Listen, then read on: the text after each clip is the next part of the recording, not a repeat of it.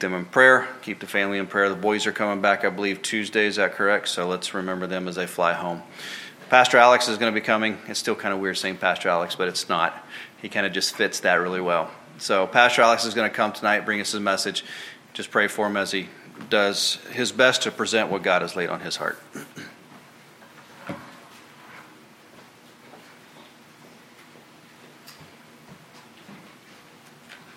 Turn your Bibles to 1 Kings chapter 21. 1 Kings chapter 21. Uh, believe me, it's really weird hearing that still as well. Um, I, for one, am very thankful for the cushy benches. Uh, it'll make this hour and a half message a lot easier for y'all tonight. My, uh, the title of my sermon is Loose Lips Sink Ships. Loose Lips Sink Ships. Ahab was the kind of person that was used to getting everything that he wanted in the previous chapter, in chapter 21 or uh, 20, God helps him vanquish the Syrians despite Ahab continuously living in sin. Now, King Ahab really wanted to have a certain vineyard, but unfortunately for him, it was already owned by another man named Naboth. Now, when Naboth refused to give it to him, Ahab told his wicked wife Jezebel all about it, and she decides to take matters into her own hands. In verse 8, it says So she wrote letters in Ahab's name and sealed them with his seal, and sent the letters unto the elders and to the nobles that were in his city dwelling in, with Naboth. And she wrote in the letters, saying, Proclaim a fast, and set Naboth on high among the people, and set two men sons of Belial before him to bear witness against him, saying, Thou didst blaspheme God and the king, and then carry him out and stone him that he may die. And the men of his city, even the elders and the nobles who were the inhabitants in his city, did as Jezebel had sent unto them, and as it was written in the letters which she had sent unto them, they proclaimed a fast and set Naboth on high among the people. And there came in two men, children of Belial, and sat before him. And the men of Belial witnessed against him, even against Naboth, in the presence of the people, saying, Naboth did blaspheme God and the king. Then they carried him forth out of the city and stoned him with stones that he died. Verse 20 says, And Ahab said to Elijah, Hast thou found me, O mine enemy? And he answered, I have found thee because thou hast sold thyself to work evil in the sight of the Lord. Behold, I will bring evil upon thee, and will take away thy posterity, and will cut off from Ahab him that pisseth against the wall, and him that is shut up and left in Israel. And I will make thine house like the house of Jeroboam, the house of Nebat, and like the house of Baasha, the son of Ahijah, for the provocation wherewith thou hast provoked me to anger and made Israel to sin. And of Jezebel also spake the Lord, saying, the dogs shall eat Jezebel by the wall of Jezreel. Him that dieth of Ahab in the city the dogs shall eat, and him that dieth in the field shall the fowls of the air eat. Let's pray. Lord God, I thank you so much for this day. I thank you for uh, allowing me to have the privilege of not only getting to teach Sunday school to the teens, but also getting to preach tonight. I'm, I'm just so thankful for this opportunity, Lord. And I pray that you would speak through me. I pray that uh, I wouldn't say anything more than what you'd like for me to say or anything less. If there's anything you'd like for me to add to it, Holy Spirit, I pray you'd make it known to me. And I pray that you would open up everyone's heart in here, including mine. Help me to apply this message uh, to my heart, God, because I know that I can, um, you know, fall, uh, I can be tempted by this as well. And so I just pray, Lord, that you would allow this message to just stick to our memories and help us to just be aware of it and be vigilant when uh, the devil tempts us to fall into it. In Jesus' name, amen. During uh, World War II, the United States was very worried about German spies infiltrating our country and being able to discern our war plans, troop movements, not only just for uh, infantry, but also for ships. And so they sent out this propaganda poster, and this was uh, published all over the nation by the Office of War Information. And this is where I got this title, Loose Lips Sink Ships. But this title is very fitting for our message. You see, if the wrong information had fallen into German hands, it would have been very damaging and even deadly. Likewise, Christians, our words have the same potential of having this damaging effect. And it is for this reason that we must refrain and refrain from listening to speaking and listening to gossip. Gossip. But the question is, do you speak badly about others?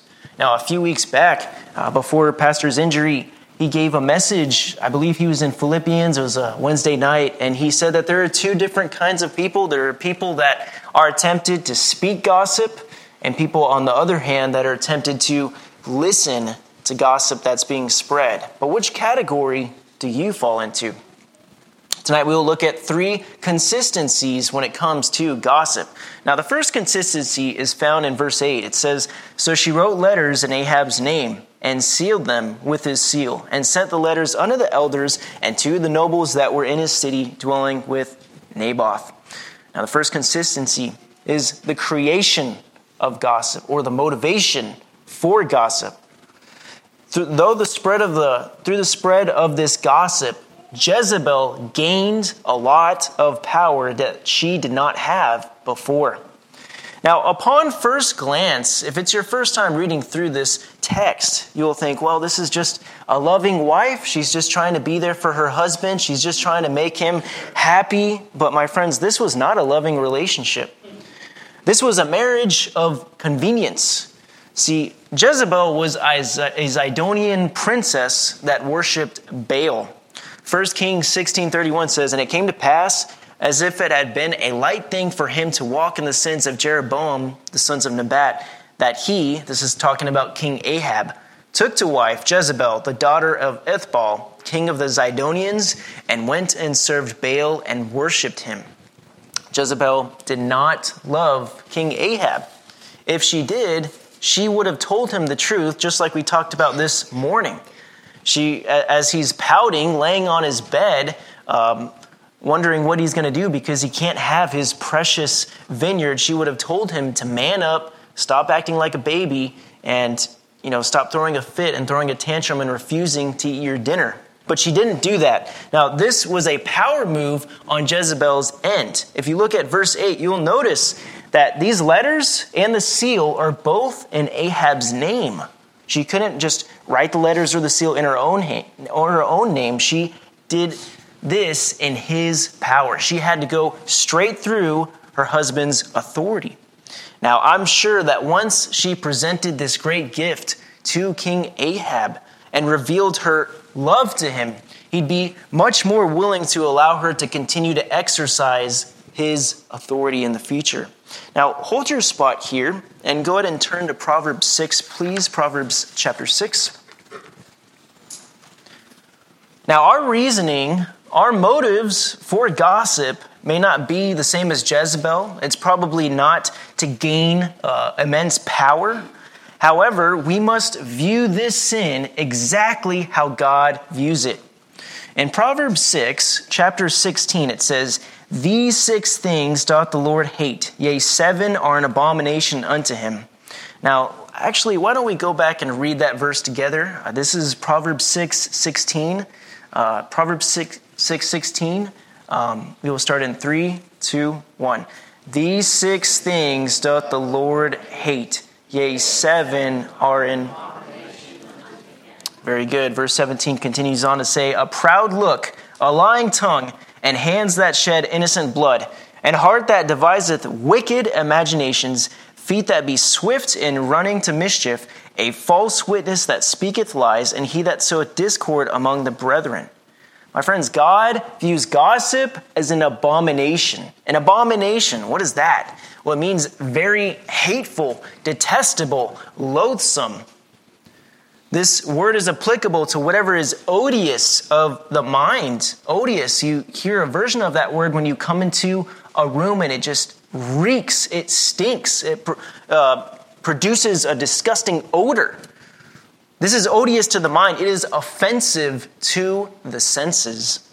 It is unclean. But the question is when we think of gossip, when we find ourselves either speaking or listening to gossip, do we view it in the same light as God does, as unclean, odious, abominable. Go ahead and turn back to 1 Kings chapter 21, please. Now, sometimes we can gossip because people have wronged us somehow. If that's the case, my friend, then you need to lovingly confront that person one on one. Matthew 18 15 says, Moreover, if thy brother shall trespass against thee, go and tell him his fault between thee and him alone. If he shall hear thee, thou hast gained thy brother. This is a much better route to take than simply hold everything in until you uh, meet a friend and you say, hey, guess what they just did to me? And then you just spread it. And then it just continues on and on and on until there's no way to stop the information that came from you. This last semester, I had an issue with someone gossiping about me, and it was very damaging to my character. Thankfully, I was able to uh, figure out who it was that was uh, spreading this around, and so I went to them one on one. One thing that I've learned about lovingly confronting people is you can't do it without the Holy Spirit, my friend. And you shouldn't do it when you're emotional. Now, obviously, when I first heard about this, I was very angry, so I had to wait for the right time, the right place, one on one, not around other people. And praise God, you know, after praying that the Holy Spirit would work on this man's heart, uh, the Holy Spirit just disarmed him before I even got there. And so I asked him, Hey, have you been saying this about me? And he said, Yes. And I was like, Okay, well, I need you to stop. And praise God, he stopped. But my friends, we need to be willing to be confrontational when uh, the time demands it. We should be in 1 Kings uh, 21, 1 Kings 21. we should not be making our own problems everyone else's business. Now, the biblical way is to forgive this person and then to drop it, to not even bring up the matter anymore. Just let it go, friend. A worldly friend, or excuse me, a worldly person will make a small problem big, they'll just blow it up. But a godly person will make a big problem small. And that is exactly what we need to do. We need to be careful with the words that we use, my friends. Ephesians 4:32 says, "And be kind one to another, tender-hearted, forgiving one another, even as God for Christ's sake hath forgiven you." It's not worth it. It's not worth uh, spreading uh, what damage has been dealt to you. You need to forgive that person. And if you have trouble with forgiveness, may I remind you how Jesus Christ forgave us on the cross? If he can forgive us for how wicked we have been, then guess what? You can forgive that person that has wronged you. You say, well, uh, I, am not saying this because they've hurt me. I'm just spreading what I've, what I've heard. I just think it's interesting. Now, Socrates, who we've heard about, he probably did not have a relationship with Jesus Christ, but he had something interesting, which is what is known as the triple filter test. Now, one day in ancient Greece, he met with an acquaintance who was also a, a great philosopher, and he came to Socrates and said, Do you know what I just heard about your friend? Socrates says, Oh, hold on a minute. Before telling me anything, let's put it through the triple filter test. And the man said, The triple filter? He said, Yes, that's right. The first filter is truth. Are you absolutely sure, without a doubt, that what you're telling me is true? The man replied, Well, no, I mean, I just heard about it. And Socrates interrupted him and said, All right, so you don't even know if it's true. Now let's try the second filter, the filter of goodness. Is what you're about to tell me something good about that person? The man replied, No, uh, on the contrary. Now Socrates interrupted again. So you want to tell me something about him that you aren't even certain if it's true and it's not good? Okay, let's try the final filter the filter of usefulness. Is what you want to tell me about my friend going to be useful to me? The man started to say, No. And Socrates concluded, Well, if what you say is not true, it's not good, and it's not useful, why say it at all? And we need to ask ourselves that question. If what is about to come out of our mouths is not good, not true, and not useful, why are we about to say that? If what we're hearing is not true, not good, and not useful, why are we listening to that? You see, Christians have a similar filter test that Socrates used. Philippians 4 8 says, Finally, brethren, Whatsoever things are true, whatsoever things are honest, whatsoever things are just, whatsoever things are pure, whatsoever things are lovely, whatsoever things are of good report, if there be any virtue and if there be any praise, think on these things.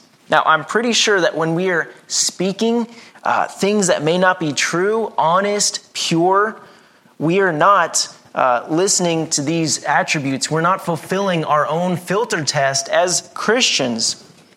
We are not thinking on the right things like this verse commands us to do. If you're the kind of person that loves hearing gossip, then my friend, there's tons of juicy drama in here. There's a lot of uh, different details to look into. There's an entire section where two women are fighting over a baby. That's amazing today. I mean, people are fighting over not having a baby. I wish our society was more like that. But if you have a darker taste for gossip, there's a section where two women fight over who gets to eat the baby.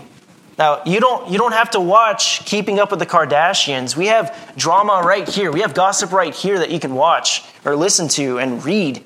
Now, this isn't scripted, this is history, this is truth. Now, if you're the kind of person that likes spreading gossip, you say, Well, I just, I just got to tell someone something. I just got to get this off my chest and vent to someone. May I encourage you to cast your cares upon the Lord, my friend. It'll do wonders for your prayer life. Alex, you, you don't understand. I just need the attention. No, my friend, what you need is to get right with the Lord. What you need is to see this sin for what it is it's an abomination. Loose lips sink ships. Now, we saw the creation of gossip, but let us examine the compliance of the gossip. In verse 13, it says, And there came in two men, children of Belial, two men, children of Belial, and sat before him, and the men of Belial witnessed against him, even against Naboth, in the presence of the people, saying, Naboth did blaspheme God and the king. Then they carried him forth out of the city and stoned him with stones, that he died. Now, here, uh, within the compliance, we see two different tragedies. The first tragedy is the death of Naboth. You see, Naboth, he was just standing up for his rights, he was standing up for his life, liberty, and pursuit of happiness. Now, Naboth was offered riches. He was possibly uh, offered an even bigger, greater vineyard than the one that he already owned. But he was also familiar with God's law. Leviticus 25 23 says, The land shall not be sold forever, for the land is mine, for ye are strangers and sojourner, sojourners with me. Now, that's pretty cut and dry if you ask me, but if that's not enough, look at Numbers 36 7. It says, Shall not the inheritance of the children of Israel remove from tribe to tribe? For every one of the children of Israel shall keep himself to the inheritance of the tribe of his fathers. Now, Naboth was trying his best to hold on to this inheritance from his fathers, from his tribe. We see here, in addition to Uriah, who stood up to David, another man, Naboth, is more righteous than the king that he's serving under. Now, it's not that hard to do that when you're serving under a wicked king like Ahab, but still.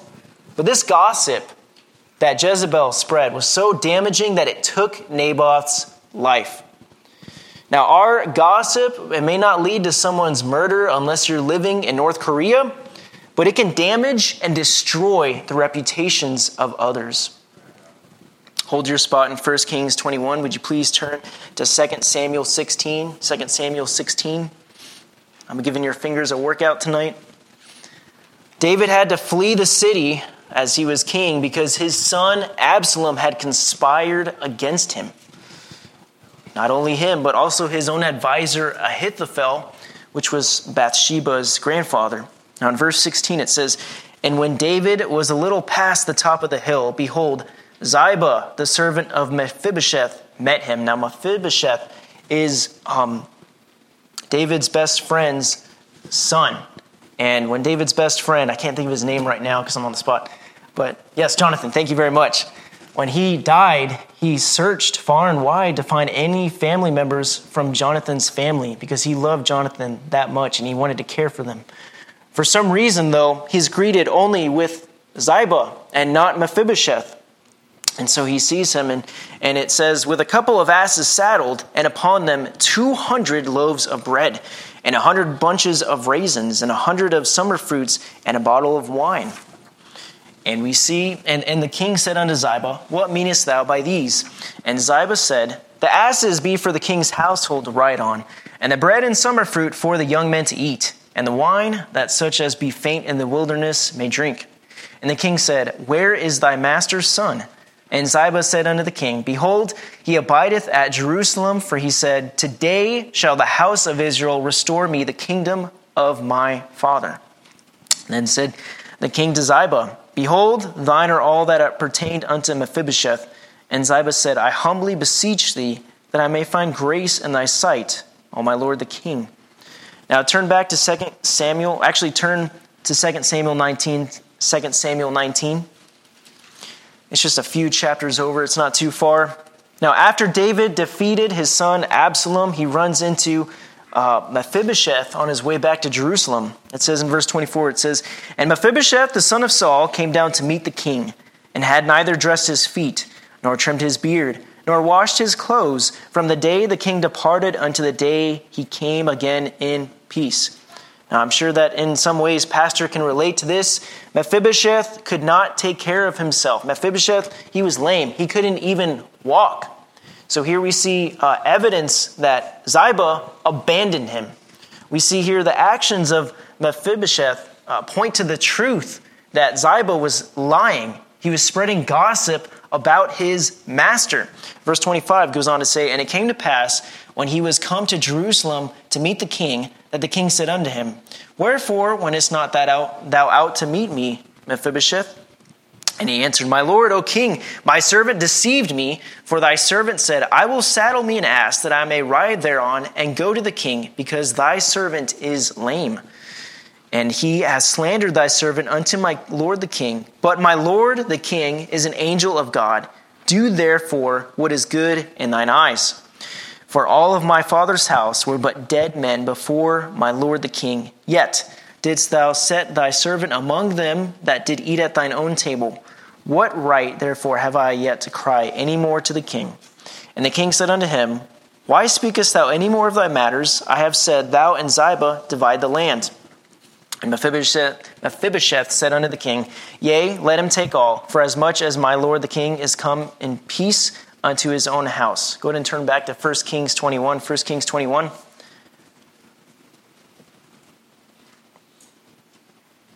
Mephibosheth was gossiped about by Ziba. Now, can you just imagine slandering, gossiping against a man such as Mephibosheth, someone that is a cripple? Let us just look at the humility that he has. 2 Samuel 9 8 says, and this is when David first comes and meets Mephibosheth, and he's so excited to meet him that he invites him to come and eat at his table. Now, that is a great privilege to eat at the king's table and feast with him. It says in 2 Samuel 9 8, you don't have to turn there, it says, And he bowed himself and said, What is, the, what is thy servant? This is Mephibosheth speaking, that thou shouldest look upon such a dead dog as I am. Look at the language he uses when he's referring to himself a dead dog. Now, we may not be gossiping about a cripple like Mephibosheth who is humble, but they may as well be one. Why do you say that? Now, the person that you speak badly about is completely, utterly, uh, completely and utterly powerless to defend themselves when you speak about them behind their back. We take them straight to the chopping block with our words, and they are at our mercy. We make ourselves the judge, jury, and executioner without even knowing what that person is going through. Now, look at this relationship that was almost damaged between Mephibosheth and David. What a tragedy that would have been if David had just taken Ziba's word at face value. We always need to give people the benefit of the doubt, my friends. What relationships can we potentially damage with our own words? Gossip is an abomination. It's an abomination. If you look back at verse 13, uh, the second tragedy is that everyone went along with uh, that wicked queen's plans.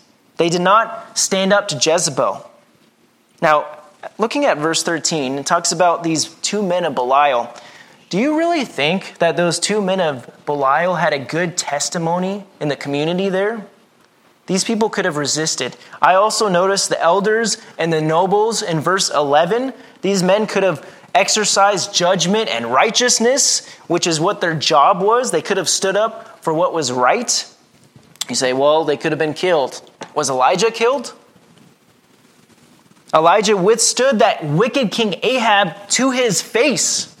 Now we've seen the creation of, uh, oh, excuse me.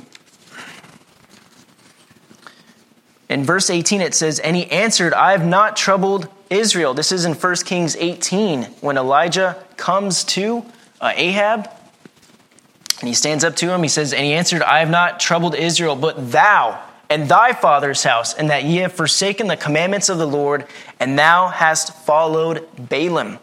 Verse 19, it says, Now therefore send and gather to me all Israel unto Mount Carmel, and the prophets of Baal 450, and the prophets of the groves 400, which eat at Jezebel's table. So Ahab sent unto all the children of Israel, and gathered the prophets together unto Mount Carmel. When we, as Christians, stand up for what is right, we have a godly testimony to the world. Now, we're still going to experience persecution. That should not be a surprise to us. But notice here have you ever read this and noticed how quickly Ahab obeys Elijah? He recognized that there was a godly authority that was simply emanating off of Elijah here. Now, this is a king that is doing exactly what his enemy tells him to do. He had many soldiers under his command, but he still listens to Elijah. I want to encourage you, my friend, when you are in the world and it seems like you're just surrounded by worldly people, don't be afraid to stand up for what is right. Don't be afraid to be like Elijah here, who is willing to stand up against a godless authority, someone that is going against the word of God. Now, we know that God places authority figures in authority, and you should not rebel against them just because. But when it's going against God, that's a different case.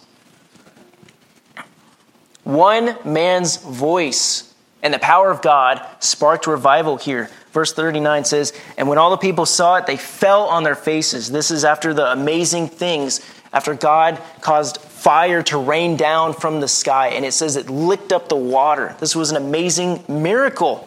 Uh, they fell on their faces and they said, The Lord, He is God. The Lord, He is the God. Now, these people are no longer being silent.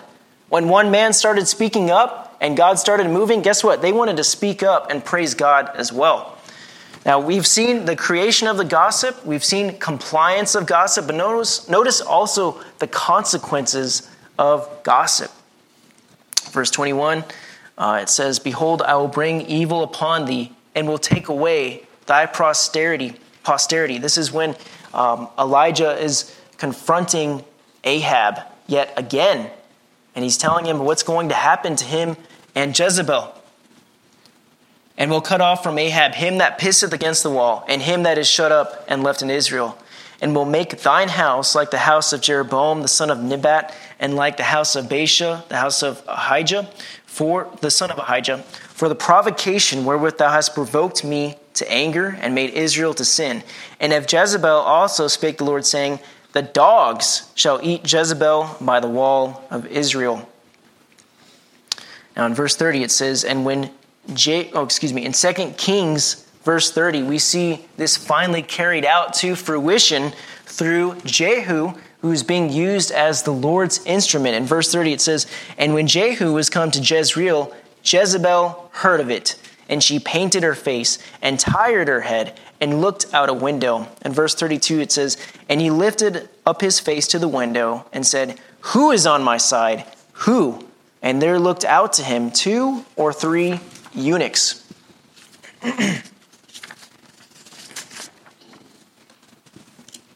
now, these eunuchs threw her down. Verse 33 says, And he said, Throw her down. So they threw her down, and some of her blood was sprinkled on the wall and on the horses, and he trode her under foot. Verse 35 says, And they went to bury her, But they found no more of her than the skull and the feet and the palms of her hands. Wherefore they came again and told him, and he said, This is the word of the Lord which he spake by his servant Elijah the Tishbite, saying, In the portion of Jezreel shall dogs eat the flesh of Jezebel, and the carcass of Jezebel shall be as dung on the face of the field in the portion of Jezreel, so that they shall not say, This is Jezebel. Now, here we see the consequences uh, for Jezebel here. We see them carried out. You see, she was behind the entire operation, she was the brains. The whole plan to scheme against Naboth, to gossip against him, to take away his vineyard from him, that all came from Jezebel. Now, bear in mind, she is someone that did not have a relationship with Jesus Christ. But, my friend, if you continue down this path of telling or listening to gossip, there will be consequences. Hebrews 12 7 says, If ye endure chastening, God dealeth with you as with sons. For what son is he whom the Father chasteneth not? If you choose to continue to live in sin, there will be punishment, Christian. Why? Because God loves you. He loves you so much that He doesn't want you to continue down this path. He wants to redirect you into His loving arms. Don't wait until you're humbled in order for that to happen. James 6 says, 6 7 says, Be not deceived, God is not mocked. For whatsoever a man soweth, that shall he also reap. Jacob, he deceived Isaac, and then next thing he knew, he was deceived by Laban later on. If you continue to gossip or listen to gossip, you may very well find your place in the person that you're gossiping about someday and you'll know what that's like.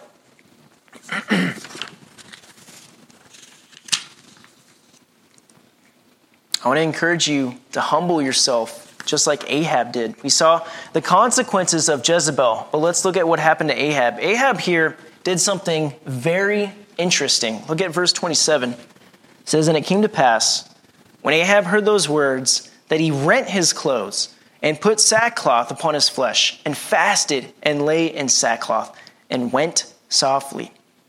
And the word of the Lord came to Elijah the Tishbite, saying, Seest thou how Ahab humbled himself before me? Because he humbled himself before me, I will not bring the evil in his days, but in his son's days will I bring the evil upon his house. You see, my friend, when you get right with God, God will forgive whatever sin you are living in. He wants to forgive you. He wants you to come back as the prodigal son did. 1 John 1 9 says, If we confess our sin, he is faithful and just to forgive us our sins and to cleanse us from all unrighteousness. I want to encourage you to humble yourself, just like Ahab did. I want to encourage you to put an end to this abomination. And remember the damage that your words do, Christian. So, will you cease to talk negatively about others? Will you stop doing that? Will you stand up when this is being spoken about in front of you? How do you handle those situations when you're in a group of people and people are talking badly about others? Do you say, hey, you know, we don't know the whole story there. We need to give her the benefit of the doubt. Do you say things like, hey, we need, we, this guy is actually a nice guy once you get to know him? Will you put an end to this abomination that you are continuing in through this gossip? Loose lips sink ships. Pastor?